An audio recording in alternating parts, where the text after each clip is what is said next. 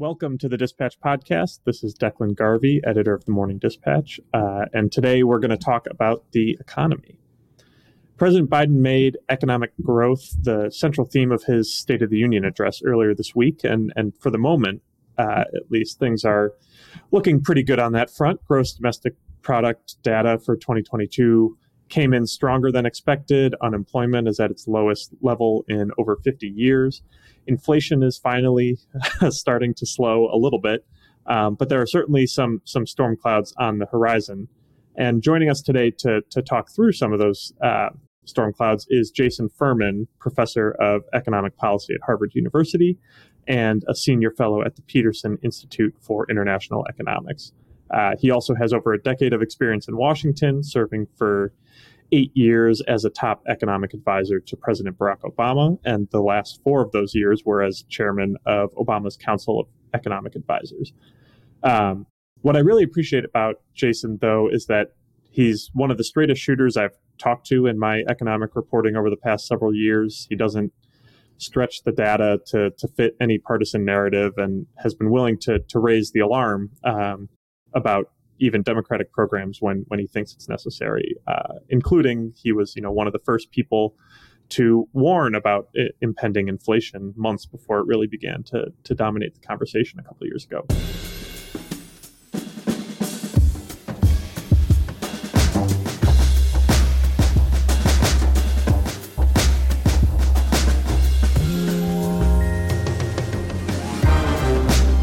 Welcome to the Dispatch Podcast. Thanks so much for being here. So glad to be with you.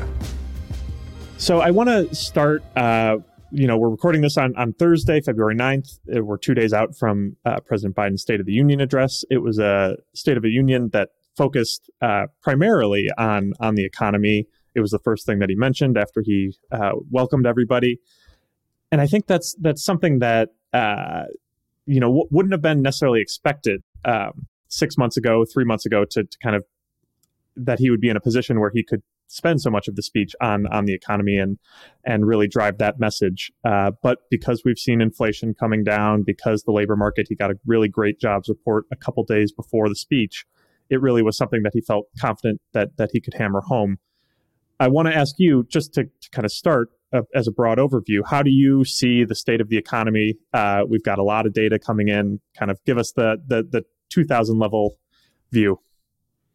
Yeah. So if you take a snapshot at the point of time we're at in the economy right now, it's really good. The question, though, is what's going to happen over the coming year. Um, the unemployment rate of three and a half, four, 3.4 percent um, is just extraordinary. Not something I ever saw, thought I'd see in my life. The continued very rapid pace of job growth, and inflation has come down quite a lot. You know, core inflation was about 3% over the last three months. And if you look at headline inflation, that was more like 2% over the last um, three months. And workers are finally getting wage increases um, above inflation. So that's all the good part of it. Um, the question is, is that too good to last, too good to be true? Um, and I do have a lot of nervousness on that score. I worry that inflation is going to start picking up again, that it'll be hard to get inflation down sustainably to 2%. Um, with the unemployment rate staying where it is right now, and it's very hard to engineer sort of small tweaks to these variables without you know oversteering in one direction or another. But to take a moment and savor the where we are right now, I understand why he'd want to do that. Right. It uh, it was perfect timing for him to to be able to to make that uh, those points, and and we'll see if it sustains. I want to dive uh, first into into inflation. You know, the the latest CPI report that we have is a little out of date at this point because we're due to have a uh, January's early next week. I think on on Valentine's Day that can be a, a great romantic uh, date that we we you know talk about the inflation report, but. Um, what we saw in December was actually deflation, very, very slightly. It was, you know, prices down 0.1% on an adjusted basis. Um, is that expected to continue in in uh, next month's report? What do you, what do you expect to see when uh, the the Bureau of Labor Statistics releases that on Tuesday? Yeah, I think we're we're almost certain to see higher headline inflation than we had in December. So prices rose again in January after falling in the month of December. Even when you take the volatile things out, we are reasonably likely to see a faster pace of inflation.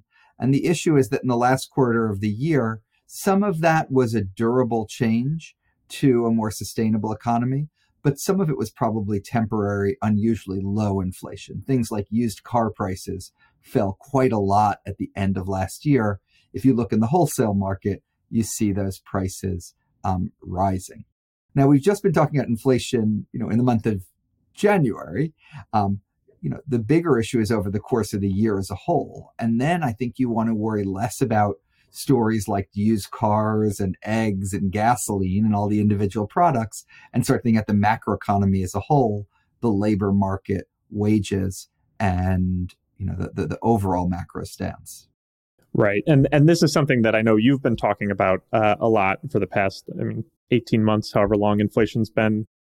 The the main economic story here, but that you know you can tell whatever story you want to tell depending on the data that you include or or not include. And so you know we'd have people saying well if you just take out used cars and eggs and uh, you know specific things then it's not so bad. Uh, and or and then the next month the the basket of goods that you include in that changes um, we're now talking you know you hear tell of super core inflation that is uh, even more niche than core inflation which uh, takes out energy and, and food prices. Could you talk a little bit about um, what supercore is, why people are talking about it now, and um, and why you think it might not necessarily be the best indicator of of what what's going forward?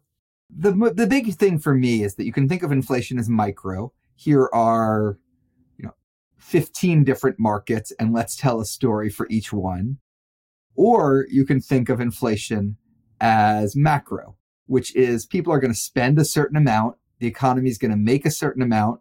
We don't know exactly where the inflation is going to show up, but if it doesn't show up in eggs, it'll show up in, you know, bacon or something like that. So that to me is the broad um, economics of it.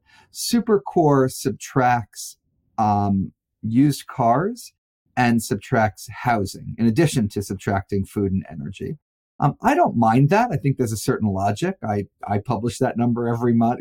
Look at that, you know, on Twitter. I look at that number every month. So I think that's a fine number to look at, especially right now when the housing data we're seeing is actually lagged and it's telling us more about past rent increases than um, current rent increases.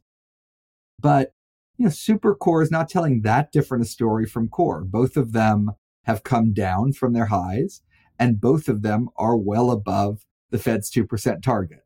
And both of those statements are true. Things are less bad, but things are very far from where they're supposed to be. Right. And and before we move on to kind of the, the labor market aspect of this conversation, which I think is arguably the most important one now, is as you mentioned, um, you know, it, when inflation first started to pick up uh, a year and a half ago, what whatever it was, a lot of people, including Federal Reserve uh, members were talking about transitory, transitory that this was kind of a, a short term uh, blip that you know supply chains were were messed up by COVID, and once those unsnarl, things will start to return to normal. Is is this timeline that we're on that you know there's a um, a bank that was estimating inflation will be back down to two percent by the end of this year things are starting to drop now. Is this within the bucket of transitory? Is this what those people were talking about? Or kind of how do you see uh, the timeline that we've seen over the, the past uh, couple months here? Yeah, I mean, the problem is that a lot of the transitory narrative was things like unusually high goods price growth will fall. And we've seen that. The transitory narrative has happened, but other things have moved in the other direction. So goods price growth fell, but service price growth grew, and services have three times the weight in the consumption basket as goods. And that's just another good example of why you want to think about the macro, think about it as a whole, because if something goes right in one area and gets undone by another area, it basically doesn't count. So we've seen a lot of the transitory stuff materialize. Now the question is, will service prices start to slow? Right now they're moving unusually high. Um, some of them, like the cost of housing, rent, likely will slow. Um, but a lot of other ones are very dependent on the main input, which is labor, and their main cost is wages. And so you have to look at the labor market to understand, you know, where the bulk of inflation is coming from and where it's likely to go. And that's a perfect transition to to our next topic, which is uh, last Friday's jobs report that you know blew expectations out of the water. It was five hundred and seventeen thousand new jobs. Uh, I think the expected was under 200,000, uh, kind of consensus expectation there. And then the unemployment rate falling to 3.4%, which is its lowest level since 1969, or tying it uh, since 1969. Why? I know there are some seasonal aspects of this that I want to ask you about after this, but why do you think uh, the labor market remains as hot as it does despite these record Fed interest rate hikes that we've seen and, and a concentrated effort by the Fed to slow slow these job growth. It's pretty amazing. I think the broad macro story in 2022 is that both monetary and fiscal policy have long and variable lags. And if you look at the economy, consumption, which is 70% of GDP, was really strong or reasonably strong. That reflects the lagged effect of fiscal policy. We did gave people lots and lots of money. We did fiscal stimulus, which totaled 25% of GDP in 2020 and 2021 combined. And people didn't spend that money right away, in part because they never spend it all right away. And that was even more true in COVID when you couldn't buy, especially services. And so even though it's only a year or two, you know, even though it's a year or two years after the stimulus happened, people still had that money. It's sometimes called excess saving. We're spending it. So that was moving the economy one direction. Fighting against that, moving it the other direction, the interest rate increases, you really do see them in the residential construction part of GDP. We saw the housing sector um, uh, fell for three straight quarters. It was the largest decline that we've seen um, since the financial crisis. It just wasn't big enough to overwhelm the boost from consumption. So on net, the economy grew pretty strongly in the second half of the year grew okay if you look at the year as a whole. And um, as a result of that, uh, job growth continued to be strong throughout the year, probably a bit stronger than I would have expected, um, maybe reflecting some continued gradual improvements in labor supply as well. I'm, I'm sure some of our listeners will will um, be curious and, and, and want me to ask this that, you know, we're seeing all these kind of headlines coming out about Google lays off 10,000 workers, Amazon lays off 15,000 workers. Just yesterday, Disney announced 7,000 layoffs. At the same time, the uh, we're getting these incredibly robust job numbers coming out month after month after month. Where where is the disconnect there? Is is it are those layoffs confined to specific sectors? Um, and and kind of why do you think that these high profile companies are not necessarily following the, the same trends that we're seeing as a as a country as a whole. Yeah. So first of all, I think to understand is there are 150 million jobs in our economy. And when you're looking at headlines about, you know, Google and Meta and whatever else, you're looking at companies that employ maybe between them a million people. And so you're looking at a very small subset, less than 1% of the employment in the country as a whole. Moreover, many of those people being laid off may not have lost their job already. It may be a planned layoff. Or if they have lost their job, they may already have found another job um, somewhere else. And newspaper reports suggest a lot of them have. So it doesn't surprise me that the aggregate data doesn't match up. Um, and tech is especially unrepresentative because it staffed up really heavily during the pandemic. It was probably over optimistic about how much some of the pandemic, stay at home, do everything on screens, etc., um, would last. And so some of the layoffs we're seeing there really are just know, returning employment to where it was a year and a half ago or something like that, not some big dramatic change. And you don't have, you know, that same type of overcorrection elsewhere in the economy. And that's why, you know, I read the newspaper articles too.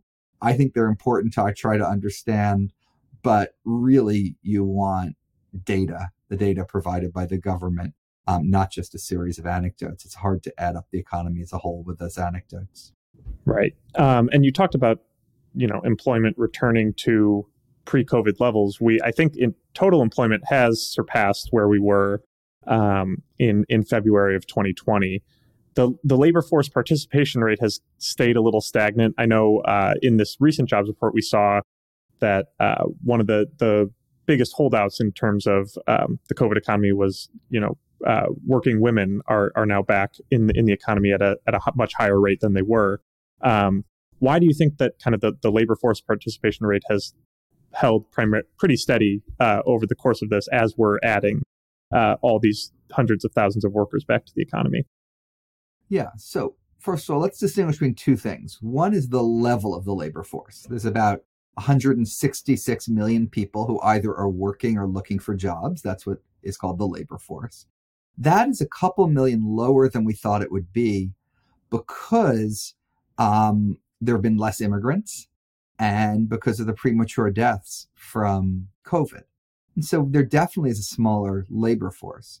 There's then a second thing, the labor force participation rate, which is what fraction of the population um, is in the labor force. That's around 62% right now. And as you said, that's been roughly stable over the last year. And the percentage of the population is a battle of two forces. One is demography is trying to take it down because we have an aging population, more older workers, more older people, and older people are less likely um, to work. At the same time, you have some people that have been returning because, you know, they ran out of the money the government gave them, or they're okay with COVID now, or they finally have childcare, you know, whatever their reason is, they're coming back in. And those two seem to be roughly canceling each other out. Um, I actually don't think there's much of a mystery or problem about where the labor force participation rate is right now. Sort of roughly within the margin of error you would have expected it to be prior to COVID. And prior to COVID, I thought it was going to fall because of the aging of the population. Um, the issue is not the 62% of the population is working. It's just the population is smaller than it would normally be. The thing you're multiplying that 62% by um, because of the lack of immigrants and the premature deaths to me, that's the problem in the economy. I mentioned it earlier, but I, I do want to touch on um, there is some wonkiness, I think, generally speaking, in the January jobs report uh, that that we see year after year. In terms of that's when uh, the BLS recalculates some population, it kind of adjusts for for different things. Do you see that as kind of a, a major factor in why there was such a blowout, uh, five hundred seventeen thousand jobs this year. Can you kind of walk listeners through how that number is calculated and why we might want to take January with a grain of salt? January is always, a, as you just said, a tricky month. Um, it's a tricky month in part because there's just huge seasonal changes in employment that they have to seasonally adjust away. In part because once a year they adjust the population and update it, and through the rest of the year they do a projection. For wages, it's tricky because a lot of people get their raises in the month of January and they try to deal with all of those quirks. They can't be perfectly successful um, in dealing with all of those quirks in the data, so it can be a little bit more volatile. I do think, though, the numbers in January were just so large and so striking. It is unlikely that even if you made all sorts of corrections, that you still wouldn't end up with something large. So the headline was 517,000 jobs. You know, was the truth 300,000? Maybe. Was the truth 800,000? Uh, maybe. Um, was the truth zero? I highly doubt it. So it was, it was almost certainly, um, a strong month, even if you throw whatever adjustments. But look, in general, you just never should change your view of the economy that much based on one month's data. Um, the data itself could be wrong just because of noise. And that month itself just could have been um, a weird month. So I did update my views a bit, but not nearly as much as just the initial shock of seeing that very surprising headline number. Right. And the the reason that I mean the reason that the Federal Reserve is is paying so close attention to these uh, these job reports and and the reason why I think a lot of economists are as well is is largely because of uh, or looking specifically at the wage growth number that you mentioned earlier uh, and and what that could spell for inflation going forward. Could you kind of talk through what the the trends are there in terms of how uh, you know the labor market is obviously still very hot. Are are pressures on on wages equally hot? Are they going to continue to contribute and filter into the services sector inflation that you were talking about earlier? Or kind of how do you think the, the Federal Reserve is thinking about that after last week's report? Um, well, I'll tell you how I'm thinking about it. I think it's similar to how they're thinking about it, but they can reserve the right to differ from me, of course.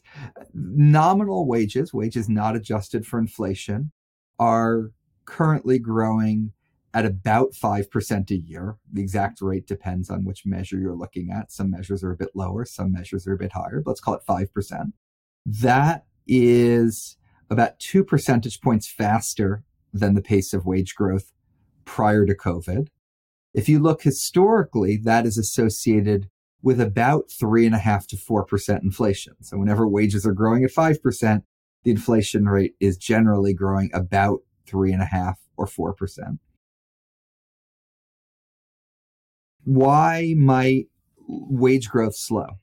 Or why might price growth slow even if wage growth doesn't slow? The best scenario is if businesses become much more productive. Then they can afford to give workers higher raises without that much inflation.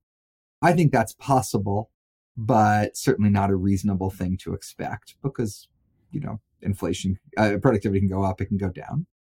Businesses could absorb those wage increases without passing them on to prices by having lower profits. I wouldn't mind that. In fact, if I could root for something, I'd root for that.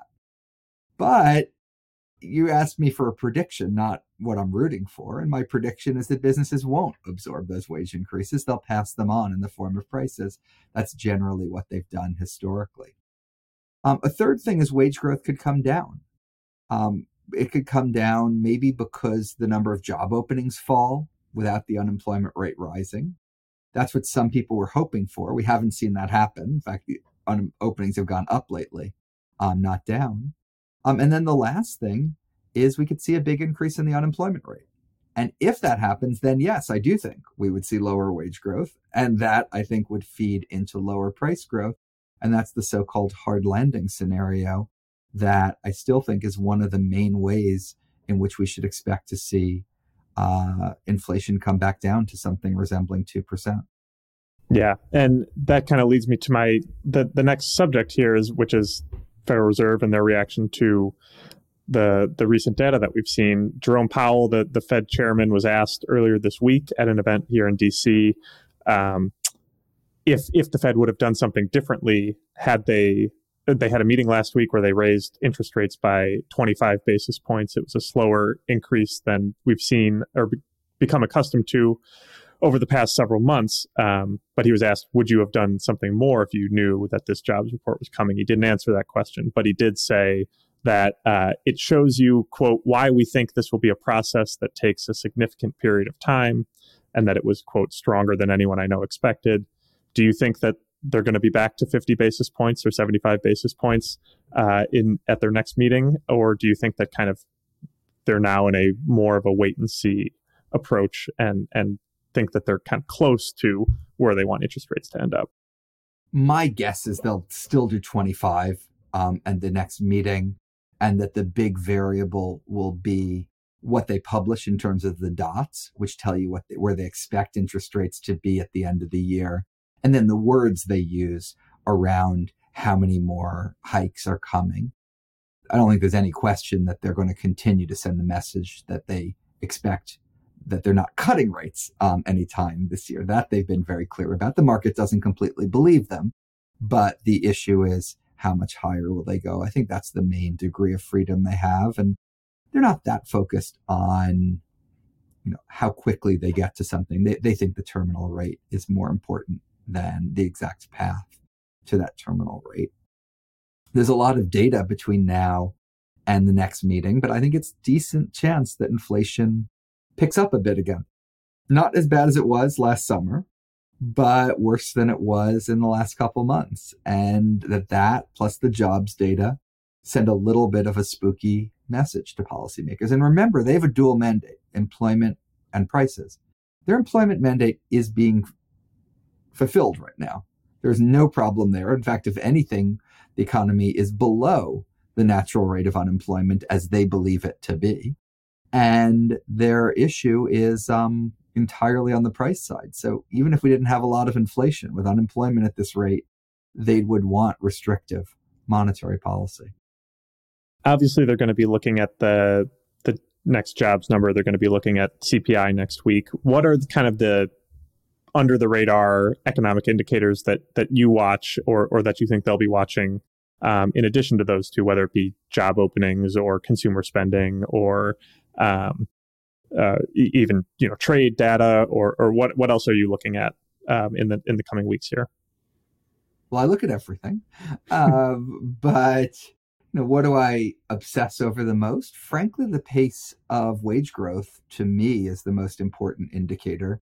We get every month average hourly earnings. We also get every month the um, Atlanta Fed does a better version of adjusting for composition, and we you know got those numbers for January, and they show wages grew. I think it's six point one percent over the last year. Um, I look at different measures of labor market tightness, both private and public, trying to look not just at unemployment rate, but job openings, quits, and um, the like. But then to understand the economy as a whole, lately there's been a little bit of a disconnect between the soft indicators, surveys about confidence and about plans, especially on the part of business, um, have been much more negative than the hard data has been in the economy and trying to understand what matters, the soft data, the hard data, how to reconcile those is, I think, a little bit of an ongoing mini puzzle in reading the data. Larry Summers, uh, who former Treasury Secretary, somebody who um, over the past two years has kind of been very willing to to talk about uh, what where he sees the economy, not through it necessarily a partisan lens, kind of uh, pushing back on some of the administration's points, said that even he is uh, more optimistic about the the pro, pro, uh, prospects of a soft landing, uh, which would be bringing inflation back down to the 2% or so target rate without a massive spike in unemployment, but that we're still, you know, not out of the woods yet. He's not entirely convinced. Where are you on, on that? I know you mentioned you saw a hard landing as a, a very real possibility, but kind of if you had to put odds on it or kind of trend lines, do you think we're trending closer to a soft landing or, or things haven't really changed all that much? Absolutely trending closer to a soft landing. But I also used to be at a 10% probability and now I'm at a 20% um, probability. So I still don't think it's the, the odds on favorite. And just understand there's four things that could happen in the economy. Soft landing, inflation comes down without a recession. Hard landing, we have a recession, but it does bring inflation down.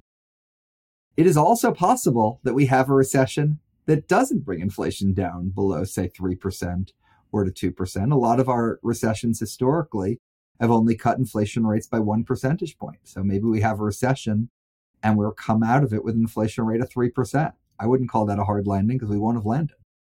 Um, and then finally, there's a fourth possibility, which is we don't have a recession and we continue to have inflation above 3%. I actually think that might be the most likely thing to happen. Again, any one of these four could happen. But I wouldn't be surprised if we don't have a recession. And if we don't have a recession, then I would expect we continue to have inflation above 3%.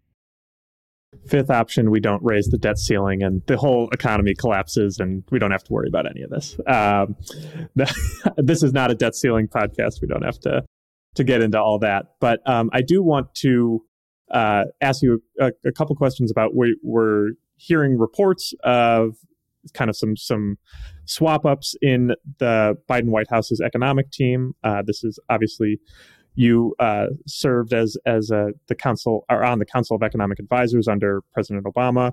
Um, we're seeing so Brian Deese, who's the National Economic Council director, is stepping down, as is Cecilia Rouse, the CEA, and reportedly there there's nothing final yet, but we're hearing reports that Lael Brainard uh, might take over the NEC job and, and Jared Bernstein, the CEA. Um, what are I'm sure you have worked with all these people in, in the past. What are your kind of thoughts about the the job that they've done over over the past two years, and if there are any differences that you can expect to see, or the American people can expect to see in the administration's economic policy going forward with that uh, possible switch? Yeah, no, so all four names you just had are, are personal friends, people I know from anywhere between 15 and 25 years ago, depending on uh, which one you're talking about. Um, I think Brian and Cece have just done great jobs um, in the administration. There are a number of names that I've heard for both of the other slots, but certainly uh, the names you mentioned, Lael has done an excellent job at the Fed. So the question is, I have no doubt she would do an excellent job at NEC. Um, but does the president, would he rather see her at the stay at the Fed or would he rather have her um, come over? Um, she's an economist, uh, has her PhD, I think, from Harvard, um, taught at MIT, and focuses on international issues, but knows a huge amount uh, domestically. And Jared is somebody that um, the president trusts quite a lot. He was his chief economic advisor at the beginning of the Obama administration when he was vice president. And um, they have a good rapport. And Jared is a very smart, sensible person focused know, especially on labor markets and macro. So there'd be other great people for those two jobs, um, and those two people would also be great for those two jobs. As long as it's not me, I'm happy. I, I, I can uh, understand why nobody would want to come to Washington right now. Uh, absolutely. The um, you know with with divided government, uh, we're we're likely not to see the you know three or four trillion whatever it was in uh, additional spending that that was passed in the last Congress for for a variety of reasons. Um, you know, that the main thing will be kind of this debt ceiling negotiation. But do you think that there's anything that either that the president outlined in the State of the Union or or anything else that's been kind of bubbling that could pass in in a uh, upcoming Congress that would meaningfully change the trajectory of any of the things that we've been talking about the past half hour? Not raising the debt limit would change the trajectory of everything um, we've yes. been talking about. Um, that is it would the bring main, the trajectory down. yeah, it would bring the trajectory down. Um, beyond that, you know, look, if we spend discretionary money smartly, we'll have a bit more growth over the long term. If we do stupid things, we'll have a bit less growth over the long term. Um, it probably matters more for priorities like education, national defense, et cetera, than it does for GDP, particularly. Some of the main things economically the Biden administration is going to be doing over the next two years are implementing uh, the big legislation, something like the CHIPS Act for semiconductors um, and microchips in the United States that the president talked about. Um, that's not self executing. It's not like Congress gave a very, very detailed set of instructions about how to spend that money. The administration has a team that's going to have to figure out how to spend that money. I think if they do a good job, it can be it could be a good thing. Um, and if they don't, uh, we could end up wasting the money. Um, I, you know, I'm hopeful it's going to work out, but that execution, the execution on infrastructure, the execution on climate change, and then some executive actions on things, especially in the area of competition, where I'm enthusiastic about some of what they're talking about, not all. Um, and the area of Buy American, which the president stressed a lot in his State of the Union, where I'm uh, generally very unenthusiastic. But, um, you know, as much as I don't like Buy American, it's not going to show up in some huge negative way in the GDP numbers. It's, it's a, you know, it's a negative thing, but not huge. So really the debt limit is the only thing that, and the Fed are the only two government policy things that will move the needle on the macro data in some noticeable way. Yeah, I could I could hear my colleague Scott Lincicome shouting in, in my ear about the the buy American provision when you when you brought that up. You know, he's when I, I. I, you know I agree with most of Scott's read of the data, and, and I don't know that he would doubt me yeah. when I say yeah. You know, something can be quite bad and still be 0.001 percent, exactly. not actually show up in a GDP report. Right. No, exactly. Um, and the while I do have you here, I you know we've had this debate in Washington, uh, pretty stupid debate if you ask me over the past couple days um, about Medicare, Social Security, and um, Republicans' demands about bringing down the the debt and deficit without meaningfully touching any of that. There seemed to be some sort of agreement uh, during the State of the Union that both parties are unanimous in their support for for not touching that. You can agree or disagree on how important the debt and deficit reduction is in the long term. I know that economists have different views on that, but in in your view, is it possible to make a meaningful dent one way or the other uh, without touching either of those entitlement programs. Of course it is. You have to do more revenue. Frankly, you'd have to do more revenue than you could do with the constraints the Democrats have put on themselves of not raising taxes on anyone below, I think it is $400,000. Um, but yeah, I would much rather that Speaker McCarthy had walked into the White House and said, you know, I'm going to raise the debt limit tomorrow. Not going to negotiate over that. But Medicare's running out of money in five years. Social Security is running out of money in 10 years. Let's work on those. And it's so important that let's also put revenue on the table, Mr. President, because we, you know, want to do this with spending. You want to do it with revenue. Let's do a deal and do both of those. Um, of course, that's not what he said.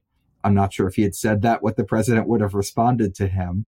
And so we're in a conversation where basically everything, the two big things, revenue and the major spending programs, are basically off the table from the very beginning of the conversation. And so, yes, once you take both of those off the table, um, then mathematically there's essentially nothing you can do unless you want to, you know, eviscerate um, in a way that no one wants to everything else. I think you just described a good reason why you do not want to come back to Washington uh, anytime in the near future. Yeah. Um, fair well, enough. Jason, thank you so much for for joining us on the Dispatch podcast. I think our listeners will really enjoy this. I normally at this time of year I would ask you um, how you're preparing to watch the Patriots in the Super Bowl, but obviously uh, not the case this year. So, how uh, how are you feeling about pitchers and catchers reporting uh, in a couple days here for your Red Sox? Yeah, well, I mean, for me, the the Bruins season has been just True. like the last jobs number, just you know, spectacular off the charts. I think maybe it's like mismeasured or some seasonal adjustment issue because the data just don't make sense. They're so strong. um, so I've been really happy about that, and um, you know, and, and, a little bit like the uh, economic data, I'm sort of enjoying the moment while dreading uh, that there may be worse things to come, and that worst thing to come may be the Red Sox uh, this yeah. coming season.